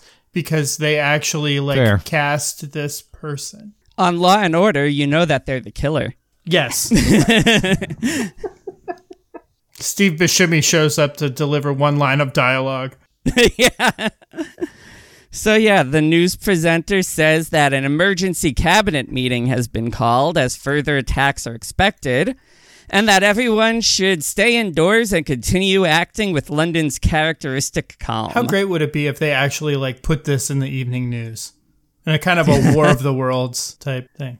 Exactly, and my guess is this was put into operation before it was ready, sir. So, outside the warehouse, the doctor is examining the war machine, and he explains yeah, this thing stopped because it hasn't been completely programmed yet. Uh, the army attacked before the machines were ready. So, yeah, as you said, he knew nothing. He didn't know that, that it was going to stop. Uh, the minister says that they have to find and destroy the other machines before they are completed. At the same time, I guess in a way, if you look at, you know, what he's just said here, Orange Company didn't die for like completely nothing if they revealed that the war machine hadn't been completely programmed. Elsewhere, War Machine 9 is activated. It's tested a bit and it dings its mechanic. I, I really, I really enjoyed that. Whoops. Green and Brett back at the lab are just like, oh, well, that wasn't supposed to happen. Oh, we should revert that commit. Yeah. Right. like, ugh, roll it back, roll it back. like, git commit. Is this the one where it's like it needs slight adjustment? I seem to remember they're they're testing one at one point, and it's like, oh, that's a bit off. Well, like it just goes berserk and hits him with the hammer, and I was like, Yeah. oh no, that's awful. Like, Back with the war machine that they're playing with, uh, Ben's concerned because while everyone else in the warehouse has been rounded up, there's no sign of Polly. The doctor, however, says we don't have time to worry about her at the moment and hands Ben his cloak. A key falls out of the cloak and Ben pockets it. Totally missed that at the time. me too. Yeah. The doctor announces that he's decoded a bit of the program. There are 11 more machines within a 30 mile radius, and they are meant to attack at noon. The army has captured Major Green, and he's brought in for questioning. However, he's come out of his brainwashing, and he has no idea where he is or what's going on, so he's just taken away for medical attention. Um, Sir Charles is skeptical that, you know, he might not be telling the truth, but the doctor just brushes it off, saying that he's certain that he remembers nothing. Elsewhere, there's a man who tries to call the police, reporting that another war machine is on the street, and oh my god, it's after me, and he gets dinged. in in the phone booth, I think. Yep. There's a lot of phone related content in this uh, series. Phone content is the best content. so Ben is still worried about Polly, and the doctor tells him that they can't solve this situation if they're only worried about one person. Ben comments to some soldier, Well, he looks like such a kind old bloke, don't he? That bird saved my life. The doctor says their only chance is to capture a machine and paralyze it, and he needs equipment to set up a powerful magnetic field in order to create a trap. Meanwhile, Polly arrives at Brett's lab and is told that her situation will be considered later, and you know, we might kill you tomorrow, but for now, she's enlisted to help out here. But how do you connect the fourth cable? I shall connect the cable myself. Ah, that's impossible with the war machine inside. You'll be killed. That is a risk we have to take. Well, a bit past that sort of lark, aren't you, Doctor? I beg your pardon, young man. Well, I reckon that's a job for me, sir. So the doctor explains the plan he's come up with. They're going to form a four sided box of cables.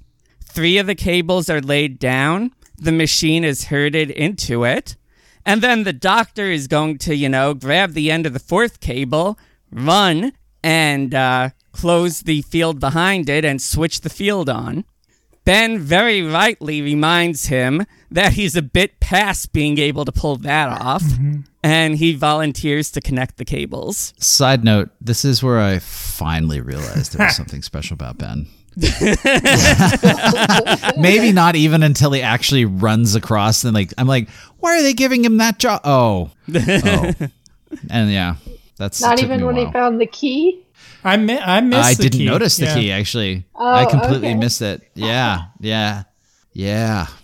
So, when it comes time to put this plan into action, War Machine 9 pauses outside the box briefly, but it soon enters and the plan goes off without a hitch. I thought that was pretty cool, and it's like very clear from some of the shots in here that like this is a very different type of serial. I seem to remember like some shots from lower down, like kind of looking up at, at strange angles.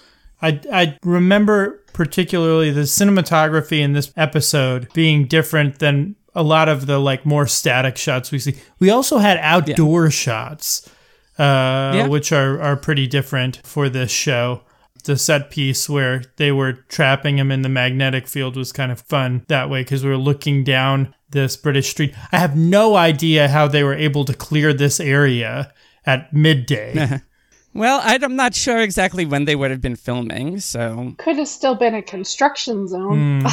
from when they're building the tower. Yeah, well, I don't know where they would have actually filmed that scene, but yeah, I mean, it could have just been a place that had, um, that they could have blocked off easily, someplace out of the way. I don't know. Major metropolitan city uh, during the day. But yeah, the doctor goes behind the machine, fiddles with some panels a bit, and turns it off. He reprograms it to target Wotan, and then has it released back in the wild in hopes that they can end this before the other machines are released at noon.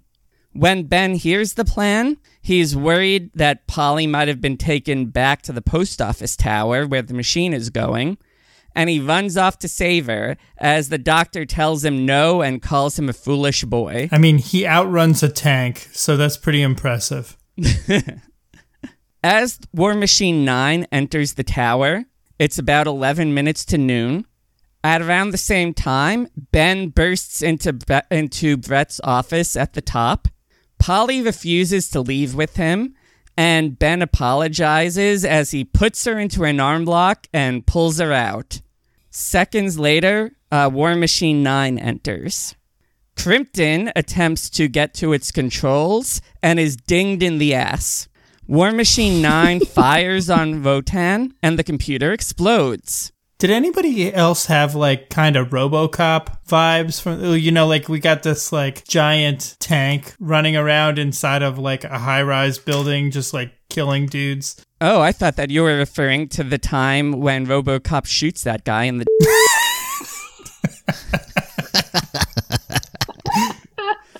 Your move, creep. Well, it's not only that, but you know, we, Does shoot him in the. Ben gets to the building and he gets there just before War Machine 9. And I couldn't help but think the one stumbling block in the doctor's plan is sending like this tank tread machine to a building that I mean like I guess it has elevators but you know like you just see like this uh, war machine at the bottom of the stairs sighing Ugh, how many floors do I have to go up? I wish I were a dollar. yeah. Everybody is freed from their hypnosis. The doctor declares that all the war machines are immobilized now because they're awaiting orders that'll never come. And he slips away as everybody is, you know, waking up from their hypnosis, making sure people are okay. So the doctor just Irish goodbyes his way out of there. She is well, I hope. She says she's feeling much better and she'd like to stay here in London and she sent you her love. Her love! Huh. There's gratitude for you. Take her all the way around the world, through space and time. Later, the doctor is at the TARDIS waiting for Dodo. Ben and Polly come running toward him. They have a message from Dodo. Uh, she sends her love, but is going to stay in London. So basically, they're like, Don't worry, doctor. Dodo's okay. We just sent her to live on a farm in the country. She's not dead. Don't worry, doctor. Her So contract crazy. ran out. yeah. Yeah, like they couldn't even get her to like record a vo- like a, a voiceover goodbye that he could read off of a letter. Or yeah, a Just letter. nothing. Nope. Just like, yeah, you know, your old companions are your old companions gone. Where your new ones? Hey, what's up? You know, yeah, she's Yep. dead. No, she's de- she's dead. right? Like just It's almost like they make a little bit too much of it. Like she's fine. She's just with family. Yeah. She just didn't want to see her ugly face again. I mean, like the doctor is just as peeved about it as we are. Yeah. Like he, He is not Like, impressed by her though. love. right. He's like her love. She's where that figures. And that's it. That's like that's the extent of his emotions. It's- you take someone around space and time, and that's all the gratitude you get? Uh, I mean, nothing. Never mind that whole space and time business. Thanks. See you later. Gotta run. Things to do. I certainly hope that this is the most abrupt goodbye that we have because like oh, absolutely. after after several of the others like i thought vicki's was bad i like vicki's Yeah. vicki's hurt me um i i don't really miss dodo because i was never terribly enamored with her character but like this didn't really sit well with me I mean, they didn't eject her into space at least. i mean Right. but that was at That least happened. pretty fitting like that was that was kind of cool Yeah. um i mean it was brutal Okay. but it was memorable yeah, no, you're right. It was metal. yeah But yeah, I'm used to I'm used to when companions change over. It's like a whole big. Oh, summer child. To do, yeah, no, it's a no, whole completely different situation. It's such a different situation. like people that I was cry. like- yeah, it everybody's life has changed meaningfully for the better, right? And this one, it's just nothing. just later days. Out you go. Yeah, no, Dodo's departure is by far the most random and abrupt, much like her introduction. and, you know, it fits Fair. Dodo, I guess. Fair, actually, in a Yeah. way. It is kind of symmetrical because she's just like, "Hey, what's up? I'm just this random person. And I'm I'm here for a while now." Hey, there's a kid And in then, trouble. like- that kid is dead. I will say this Right. is simultaneously the worst exit and my favorite companion departure because it is just so ridiculous. And because we finally get rid of Dodo, but also because it is just so ridiculous and poorly handled, it is hilarious. Yeah, it's it'll be interesting to see where they take Ben and Polly if like they try to, you know, spin up a new younger, hipper, you know, Ian and Barbara or what. I'm I'm excited for for uh for Polly and Ben. I was trying to think about our our companions because we've had multiple companions from the '60s now. Um, Ian and Barbara were from there. Susan is like '60s adjacent by way of you know aliens. We've Yeah. had multiple companions now who are from the future. I think we've had one companion who is from Earth's past. Have we had more? Yeah, wasn't it Cassandra? Was that? Oh, it was Um, Cassandra's. Katarina. Yeah, she she was Katarina, with right. Cassandra at the temple. Right, right, right, right. And then she got ejected But into space, Yep. which was awesome. it, it- it's kind of interesting to have like after several companions from the future. I guess Dodo was from the '60s too, but it's it's interesting to see like we've come full circle here. So basically, what happens, they begin to walk off with Ben calling the doctor a miserable old something or another. But Polly's too busy watching him. She's sure that there's something up about that box. She watches him unlock it and enter. Ben remembers the key that he pocketed earlier, and they decide that they should give it back to him before uh, he returns to the barracks. So Polly unlocks the door and says, Come on, to Ben to make him follow her inside. Moments later, the TARDIS vanishes, and the doctor has kidnapped yet another group of humans, the very thing he was trying to avoid. I do think it's kind of interesting that like Ben has this military training. I guess Ian, we knew from his past that Ian had some like military background, but like Ben is active Certainly Navy. a pretty strong grasp of judo. Yeah. Yeah, Ben is definite, you know, Navy guy. So, yeah, that is our story. What are our reactions to it? Do we want to give it thumbs up, thumbs down, or meh? And I guess we'll start with uh, Bay this time. Um, I definitely want to give this one a thumbs up. It's it's kind of weird now being back in I'm using quotes here, but like modern times, the audience watching would probably think it's pretty cool having the doctor running around London. I'm sure like the promos for this were crazy, you know, people coming out and trying to like catch a glimpse of um some of the thoughts about how this was actually executed get get me going too. You know, like I I think it's pretty neat concept precursor to stuff like the Terminator or other science fiction franchises uh, with some of the ideas in here. I like our new characters. As frustrated as I was with the handling of Dodo, I'm not that sorry to see her gone. I don't know. I thought it was cool, and if this is the shape of Doctor Who to come, especially with some of the like more risky artistic direction, you know, like interesting camera work, um, sound mixing, uh, and visuals, um, sign me up. I guess I'd, I'd give it a thumbs up. All right, Andy, how about you? I loved everything about this episode except the the titular war machines themselves. Like that's like it. Like what a terrible title because like they first they suck. They don't do very much at all. And s- second of all, like they they should have been it should have been like Wotan's plan or if you know they're going to get a little bit more weird about it like, you know, the the ghost in the machine Ooh. or I don't know. Wow, that was actually really good on the spot. Good job, me. Anyway, um, something like that. But like instead, it's just like his the the actual antagonists like prototype tools, right? And they're not even like very good yet. It's like beta software stuff. but like the really interesting thing is like what happened? Like what how did Wotan get so woke, right? Or, you know, whatever. And um, I, I that would have been pretty boss to see, but even then, like the, leaving it to the playground of the mind is fine.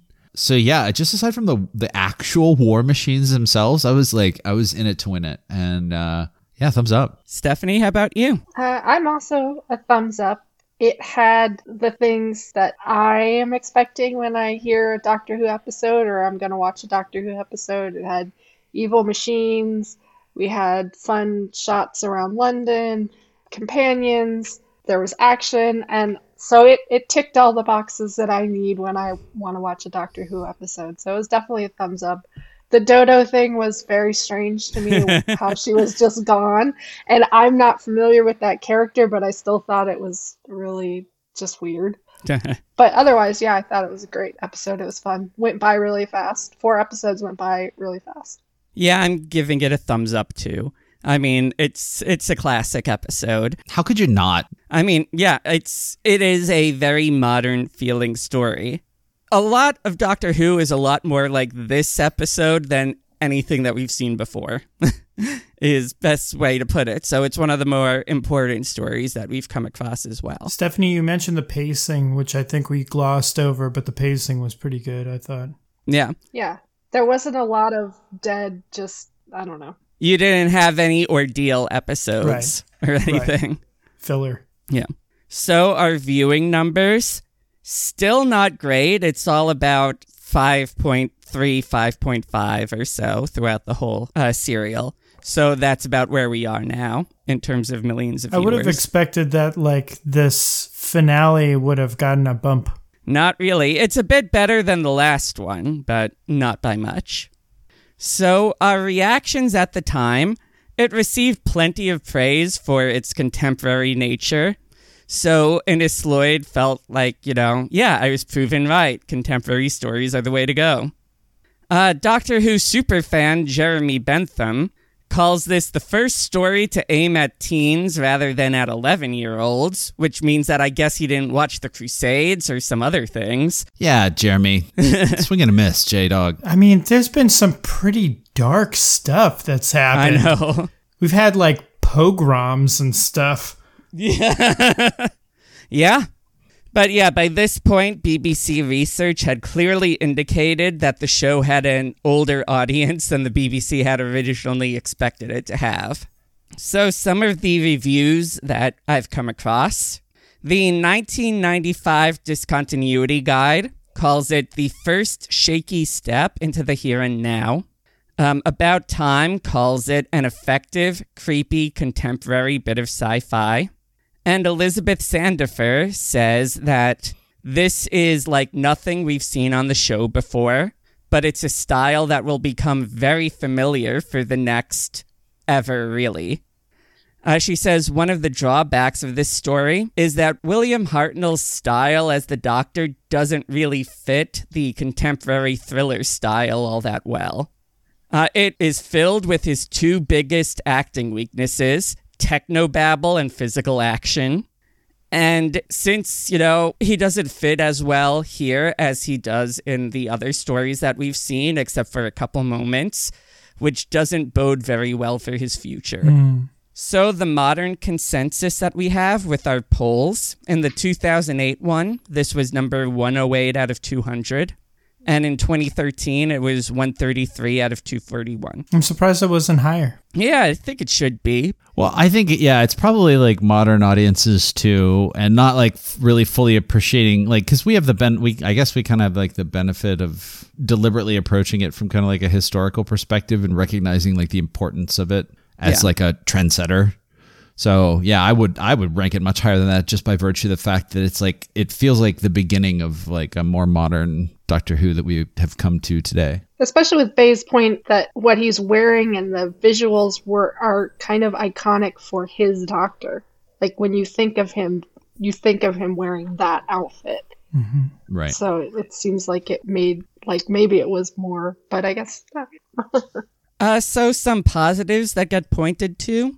William Hartnell's performance is great, even if he does feel out of place in the modern setting. And the new companions get a lot of praise. Uh, a working class companion like Ben adds, you know, something different to the show. And Anneke Wills is, quote, magnetically charismatic as Polly. Though she can be harshly sarcastic and matter of fact, much like Anneke Wills herself. But yeah, ultimately, yeah, it's true. They do a better job at exemplifying British youth culture and generally fitting into the show than Dodo ever did. They they seem like pretty instantly likable. Um, and I'm I'm getting more intelligence and action from Ben than I did from Steven. And their chemistry is yeah, better for sure. absolutely. Th- I didn't get Like, a chemistry between absolute- like, immediately. Yeah, well, between Steven and Dodo, I just I didn't see it. Maybe Steven and Vicky. Yeah, well, that was taken from us far too soon. But yeah, these characters are given more personality and, you know, character traits than Dodo ever was, and we've only seen them for one story. Uh, some negatives that get pointed to the worst companion send off, of course. Although Do- uh, the About Time books do say Dodo's sudden disappearance is more of a mercy than a failing. oh dear. It's rough. God, everybody hates Dodo. wow. Uh, another negative the war machines are very dull and boxy. And with only one war machine, it's not as big of a story as you'd expect from something that's meant to be an action thriller, since you only have this one machine wandering around. Do any of your sources say anything about like what happened to this? I don't. Sit on yeah, no, I didn't mothballs or see something? anything about. I didn't see anything about what they did with the war machine afterwards. Like I, I remember thinking also uh, like, God, they're not intimidating. It's like a really big battle bot, you know, or something like that. It it has a face. It does. It has a face. I that the the big mouth and the little eyes. Who would be scared of something though with a procession speed like that? Like it's just like you just have to walk briskly, and there's no way it'll ever even catch up to you. Like to shoot, just walk in a circle. Yep. Like it can't shoot you. Just don't walk fast enough that you loop around. Like I mean, that's just like I don't know. I wasn't scared of them at all. Uh, they're the worst war machines. They had sort a of a friendly face. and they could have taken that someplace too. It's like hello. Yeah. You know that would have been great. Right. nope. So, um, impact of this story. This is very much the template for the next decade of Doctor Who and beyond. And it has more in common with the modern Doctor Who series than anything we've seen before. Okay, that's exciting. That's exciting to hear. And a lot of people will say that The Savages, our last story, was basically the end of Doctor Who. And this is sort of the beginning of a brand new show, also called Doctor Who. So, like, this is pretty much the end of the show as it was originally conceived. Um, it's also the end of the really ambitious era of the show with lots of strange stories and just, you know, like, we're not going to really have Zarbi anymore or stuff like that. Am I supposed to be upset about this? The Zarbi, the, I, I'm not going to shed any tear over the Zarbi, but I, I don't know. Like, I, I saw a lot of ambition in this episode. Well, the thing is, Innes Lloyd is going to start to sort of create a standard Doctor Who formula where, you know, we'll still get lots of odd settings, weird aliens, and there'll definitely be the occasional weird out there episode. But we do see plenty of tropes here that will become standard Doctor Who tropes. Like you have man made project that threatens the world. You have the authority figure who refuses to believe that there's a threat. You have soldiers fighting monsters in England. Basically, what you need here is um, just those monsters attacking a base that all of the characters are inside trying to defend, and you have most of the rest of the 60s worth of stories. I'm both. That does make me a little I'm, sad. I'm excited, but also honest. sad. Yeah. It, it it is you have the Doctor Who formula or the basis of the base under siege story type, which we'll see multiple times in the coming seasons. Uh, so with the characters here, with Jackie Lane, um, our actress who played Dodo, she had a 19 episode contract and it wasn't extended beyond that, which is why she disappears halfway through the story. Lloyd sent her an apology letter after her contract wasn't renewed, wishing her well and telling her that it wasn't her performance. She was just the victim of backstage circumstances.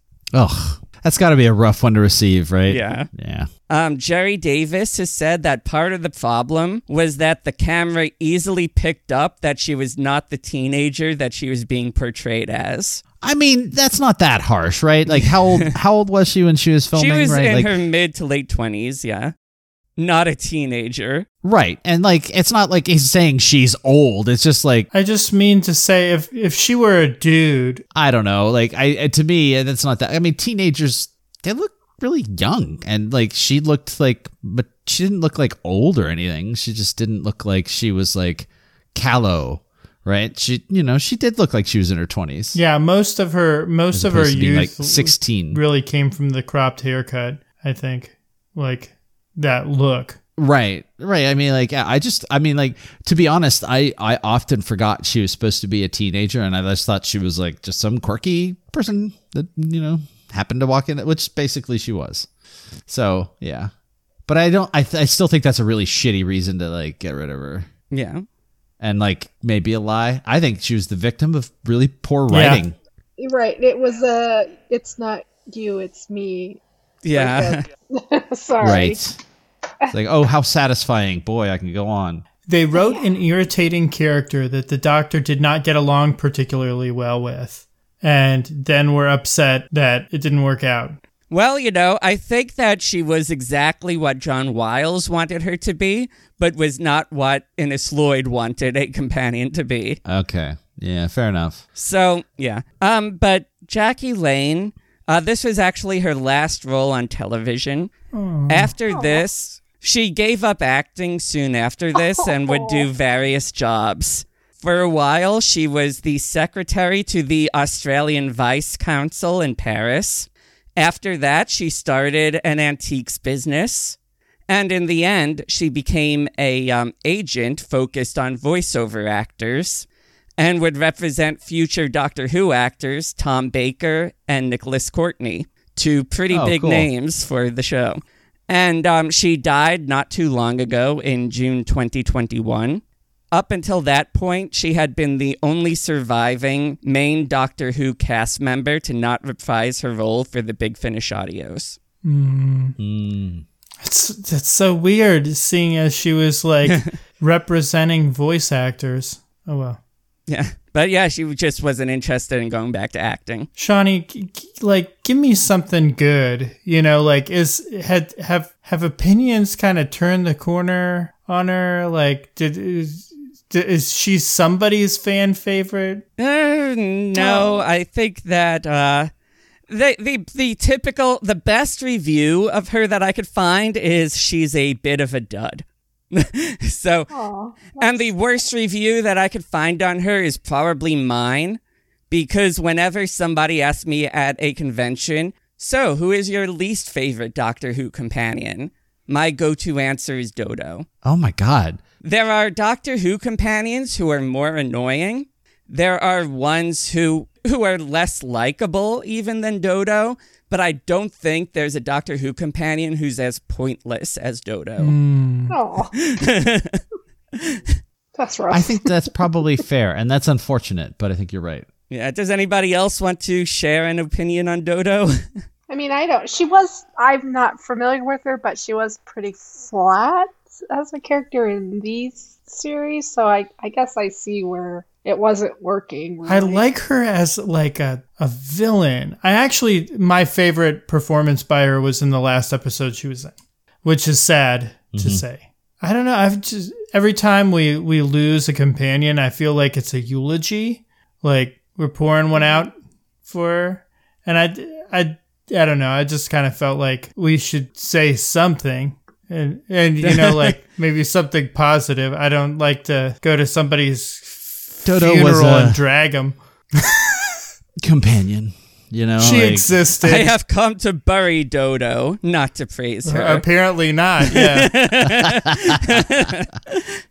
So, um, she did appear in some books that take place between the Savages and this story. And there are two versions of what happened to Dodo in these books. In the first happy version, Dodo becomes a secretary and is bored. That is the happy version of her life. In the second version, at some point after the Savages, she meets Space Marquis de Sade and gets a space STD. And then she ends up back here on Earth. She has psychiatric problems from her hypnosis, spends most of the rest of her life in a mental hospital, ends up getting out, and is murdered by a mind controlled time traveler soon after learning that she's pregnant. Oh my god. Okay, is this a like one of those like reverse Mary Sue Usenet things, right? Like one of these like you know this like- is any th- these these are two separate officially published novels Shawnee, I know that you don't like the character. where she gets space herpes and dies. I know you don't like the character, but even you have to admit that this is like not right. Yeah, it's a that little does her extreme. dirty. Oh, Yeah. I'm sorry. That do, that does Dodo dirty. It's a little extreme, yeah. Something else that should probably be noted with this story is the relationship between new companion Anneke Wills and William Hartnell. And that is the two get along about as well as William Hartnell Yeah. and John Wiles. they Oh. they do not like each other at all. Oh no. Oh, that's that's awesome. But like Hartnell, do, Hartnell gets along pretty well with uh, like his female co-stars usually. Not at this point. oh, that's so sad. Anneke Wills um, is very active, as I said, on the convention circuit, And so she's probably a big reason for his bad reputation. she has absolutely no trouble speaking her mind, and she's had plenty to say about Hartnell over the Oh years. damn. She credits herself as the first person at conventions to readily admit that he was, quote, a miserable bugger. that's not very nice. That is a not very nice thing to say. Wow. Oh, the drama. She describes herself as, quote, a total lefty and says that she found Hartnell to be less than tolerant towards, well, most people. Okay, I can imagine. I can kind of imagine that. She says that he was very short tempered and would lose it over the most ridiculous things, and that everyone tread very lightly around him, and that they were all terrified of him. So this led to a not oh. very creative atmosphere. Toxic work environment. Whoa. At one point, she says that early on, she made the egregious error of sitting in his chair despite the fact that it had his name on it. And he went, found, you know, a staff member to tell her off. So she responded by getting her own chair and putting Anneke Wills and anybody else who would like to sit down on it. Okay, but that's just a good story. Okay, that's Now, she has softened her stance a bit over time, saying that she's decided there's enough negati- negativity in the world without her contributing to it. And she's willing to consider the fact that at this time he wasn't doing very well. And that, you know, he was probably much worse off now than he had been in the past. But at the time, she and him did not get along together at all. So yeah, um, and I guess the only thing that I've got to say, uh, we'll be moving on to season four in the near future. That we're going to have our season three wrap up next episode. And I mentioned season four is the most missing season with only 10 episodes in existence and zero completely existent serials. This is also the only complete Ben and Polly story because of that. oh brutal. Yeah. Uh, luckily, as I said, most of the season has been animated at this point, so we only have a handful that we'll need to watch in still reconstruction form. So yeah, there's Are that these at least. are these official version? yes, these are the official BBC Cool. animations. Oh, cool. But next time we'll be watching a completely missing story that involves pirates. So there you go. It's a pirate story next. Uh, so I think that's about all we have for this uh, episode. So I'd like to thank Stephanie for joining us. Thank you for having me. It was fun. Well, thank you for joining us, everyone, and we hope to see you next season. Please um you know join our facebook group uh communicate with us on twitter subscribe rate share. And for now just remember doctor who is required. Good night everybody